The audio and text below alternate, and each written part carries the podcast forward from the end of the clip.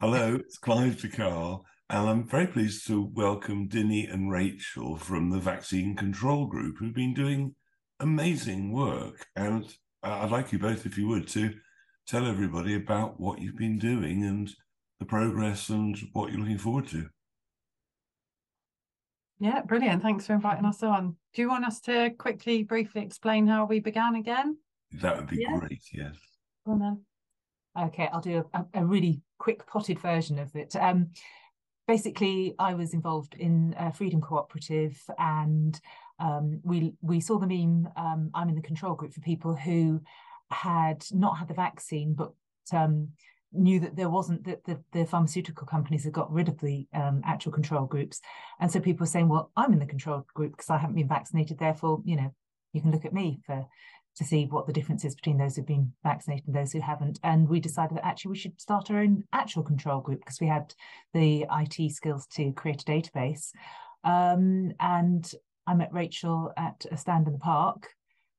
And Rachel tell you what she does. Yep. So I was uh, working as an emergency department nurse during March 2020 and actually left my job in October 2020 and kind of came to the realization that everything wasn't as it seemed and kind of looked for communities that felt the same as me, which is when I happened upon Stand in the Park.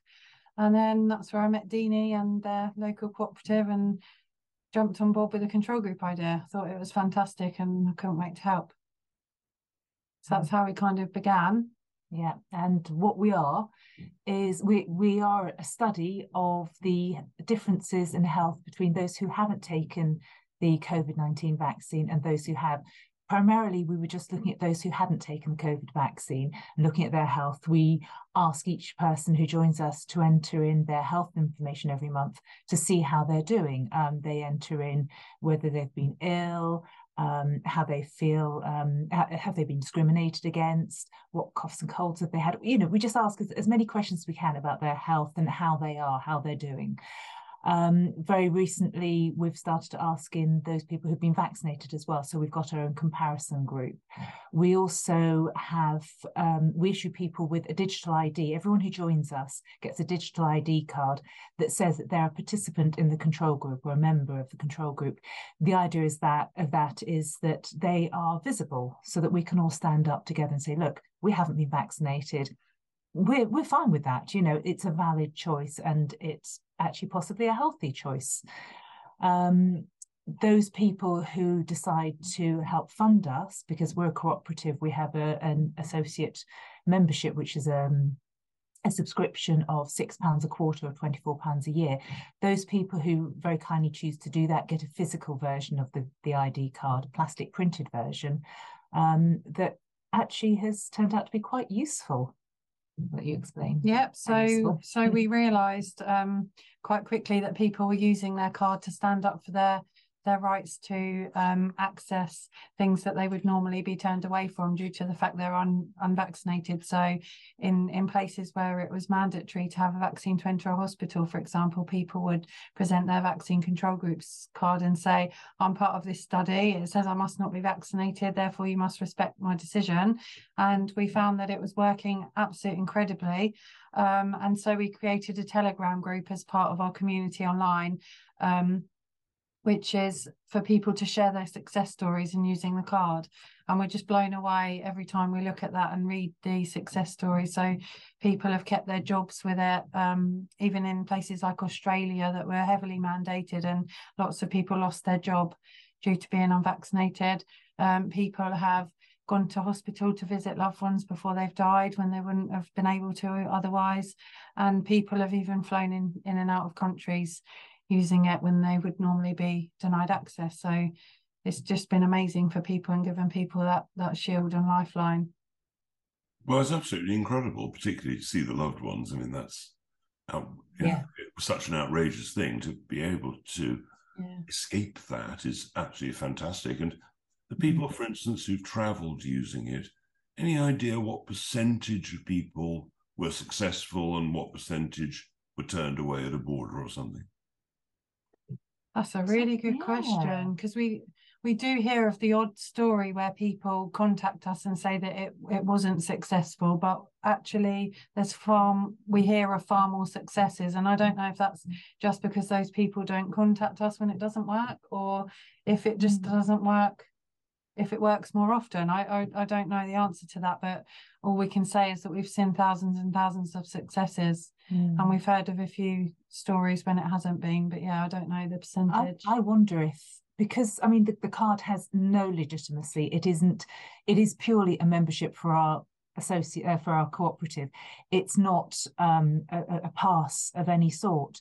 However, I think anyone who who then who goes to an airport and tries to use it is standing up confidently for their sovereign rights, and so they're going there with the with the understanding that actually, you know, we should be allowed to travel. There's no reason why we shouldn't be allowed to travel, and because because the card is really just it's just a little shield. That's all. I think most people who go there with that mindset of you know why shouldn't I be why should I be stopped from traveling? They're the people on the other side are going to let them through. Yeah. So I, I think you know that's probably why we don't hear too much of people no. being turned away because the, anyone who was nervous about doing it and, and didn't believe that they had the right to actually go somewhere probably wouldn't try that that's just my my yeah yeah you're probably it, right so. it's all about confidence and intention isn't yeah. it so so how many people are in the control group now um about 340,000 ish that's very successful. I mean, very inspirational. But uh, and yeah. you, presumably you sort of more or less did it without having to spend a lot of money to create it, or or was it a financial problem at the beginning? Initially, um, I mean, it would have cost us thousands upon thousands to set up fortunately we had um, because my husband's the database developer and is highly skilled in that area we were able to have it set up, you know, for pretty much nothing in terms of, of we didn't have to pay an IT person to do that.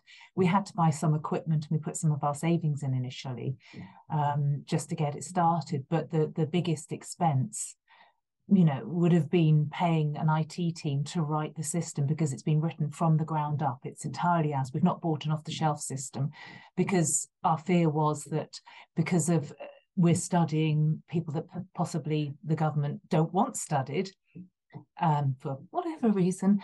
That if we were to buy something off the shelf, there would be, you know, holes in it or ways yeah. into it, and, and it wouldn't be terribly secure. So we've written everything ourselves from the ground up so that it is absolutely secure, and we know that no one else can get into it. So um, yeah, we, we were we were in in a position where we could do it, which is why we did. And you know, so often with organisations, infiltrators are sent in. Uh, have you come across any of that? Potentially, yeah, yeah. We, we've we've had uh, at least one incident, um, which we're, we're not going to talk about no. because you know it's not verifiable at all. Um, and that person didn't have any access to any data whatsoever, but it was more of a are trying to undermine, yeah, undermine our thought processes and what we are doing. Um, that was, yeah, that was. But it was something we needed to learn. And yeah. we're, you know, way more cautious than we were before, aren't we? We, we know what to look out for yeah. now. Yeah. So, um, yeah. So, so many scare stories going around as to, you know, they're going to do this, that, and the other do you think that they're going to have another go at vaccines this year, or, or are they going to go on to something else?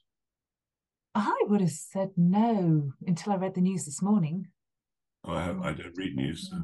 Even, I, read, I read the BBC every day. I, I hate doing it, but it's I yeah. I do it for everyone else. Nobody else does it. I take on that task willingly because it just gives you an idea of what they want you to think not that I'm a conspiracy theorist. Uh, uh, okay, maybe I'm, but it just it it gives you an idea of of what where where groupthink is going. And at the moment, they're trying to push um, avian flu.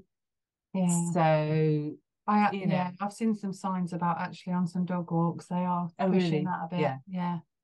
Well, they've been trying that one for several years now. Yeah. Um, yeah. And uh, I mean, in some countries, they seem to be succeeding more than others. I mean, Holland, the slaughter of animals there. I, I, can't remember the exact number. I think what they're, they're saying in Holland it should be 50% less animal farming than now, something like that. Wow. Gosh. And the uh, the farmers rebelled and dumped manure all over council buildings and so on. but I don't suppose it did did any good. But uh, who knows? But I mean, they came for the ash trees, didn't they? They've cut Mm. down cut down most, loads of the ash trees in England to save them. You know, it's obviously cutting Yeah, down. yeah. It's the same with the chickens. Yeah, they've It's culled loads of chickens. In fact, there, there was some statistic about how many chickens have died from avian flu and how many have been culled. And it, it looks like they've culled millions in comparison to the number that have died from the flu. It just, I don't know. But I you mean, know, they, I'm no them, expert on this, so uh, they locked them indoors for a while. Now, if you, if you Mhm. want to spread some bacterial disease or something, locking them all in, in a shed together is going to be very good. You know, yeah, works for humans too, I think.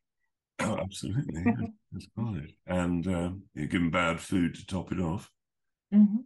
So, uh, where next? You know, do you do you plan to start maybe perhaps a secondary operation to tackle the next big thing, or you you're going to stick with where you are? What what's the plan? So, so moving forward, obviously we've set up the database, which enables us to actually look at any health outcomes we we like really going forward. So the way it's been built, it can actually be turned into anything, and and actually we could create a control group for anything out of the people that are willingly entering their data. And obviously we're looking at that totally anonymized. Um, but you know, SARS-CoV-2 study, which is what we originally set up to do, could potentially just become one of the studies and we could be looking at anything else that comes next or environmental issues you know any anything that we feel is important to look into the scientists could could have a look in the data and see see what's going on there so we can we can potentially become any a study of anything Yeah. But the COVID study will, that is at our core, and Mhm. that will continue for generations. You know, Yeah. we're talking about 30 years, but as long as it's necessary, um, because you know, multiple generations will be affected by that. So that's that's always going to be at our core. But Yeah. yeah, like Rachel said, you know, people are entering their health data. We could compare any new thing that comes along, Mhm. mpox or you know, um, Yeah. the effects of the Ohio, uh, you know, chemical leak, all sorts of things. If if you know if that was relevant. If anybody is listening to this in the states, there it's important that people know that there are some powerful remedies for vinyl chloride, and uh, one of them is glutathione, and you can take supplements to trigger your own liver to make glutathione, which is better than taking it uh, glutathione itself, at least long term. And so people need to know that the, it will, uh, to a large degree, sort out vinyl chloride poisoning. And you know, there are other materials like fulvic minerals and MSM sulfur and a whole bundle of them that will detoxify people if they know. Mm. Actually, that that's a, an important point in in what we're doing because we're redesigning the database at the moment to make it much much better and, and asking much deeper questions. And we're asking a lot about supplements that people are taking. Initially, it was really about vitamins, but what we're adding into it is all sorts of other supplements that people take because we've we've learned from our participants that people like us take all sorts of different things depending on, on what they feel their body needs and what the environment's doing and what they're lacking. Um, so potentially we can add in all these different things and see what effect they have on people, those who are taking those things and those people who choose not to take those things. So, you know, if, if we had lots of participants in Ohio and the surrounding areas, and some were taking glutathione and some weren't, it could be that we could look at the data and say, well, you know, this cohort are having different outcomes to that cohort. We, we've got the potential to do that.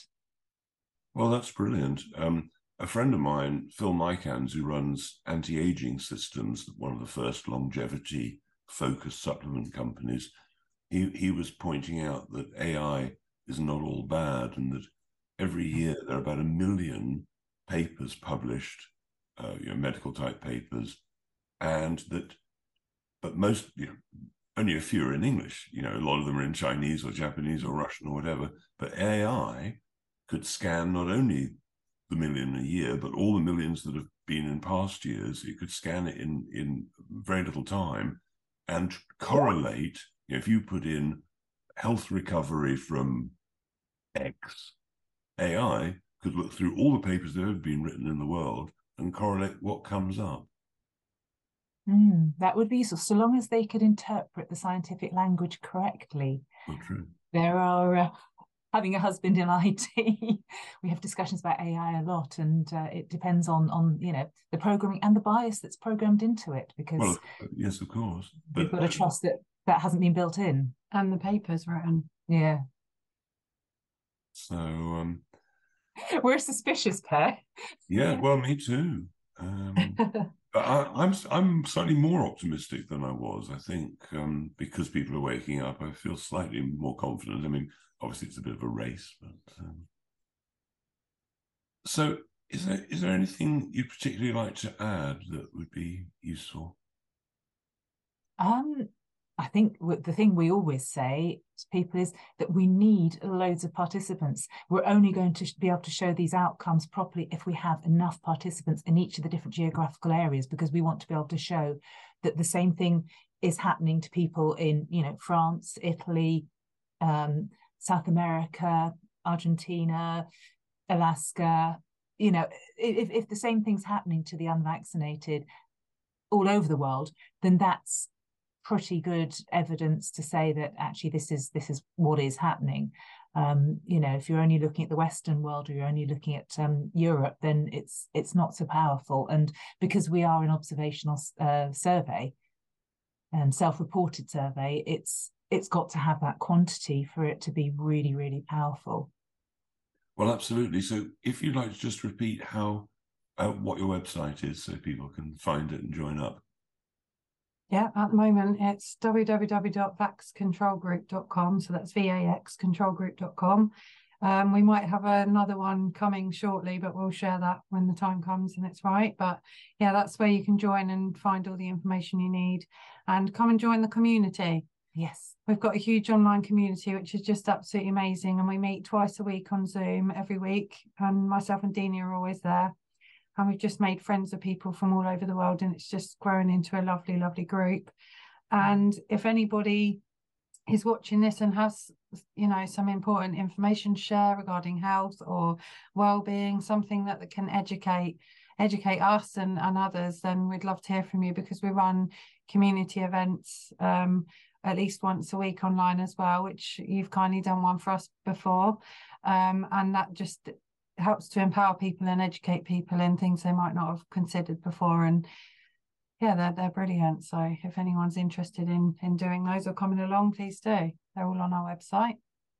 Well that's fantastic. I mean it strikes me that all the groups that are successful like yours and got large large numbers of, of people need to put aside whatever differences they might have and all the groups need to get together with so we've got Absolutely. one voice. It needs to happen yeah. now we've all got expertise in different areas and, and are, are tackling what's happening from different angles. Yeah, if we all get to get together, we're much more powerful together. Well, quite. So that that's certainly what needs to happen, and I will spread this as far as far and wide as I can. Uh, thank, you. thank you. Thank you, Jenny. Thank you, Rachel. Thank you. Lovely to see you again. Thank you. Take care.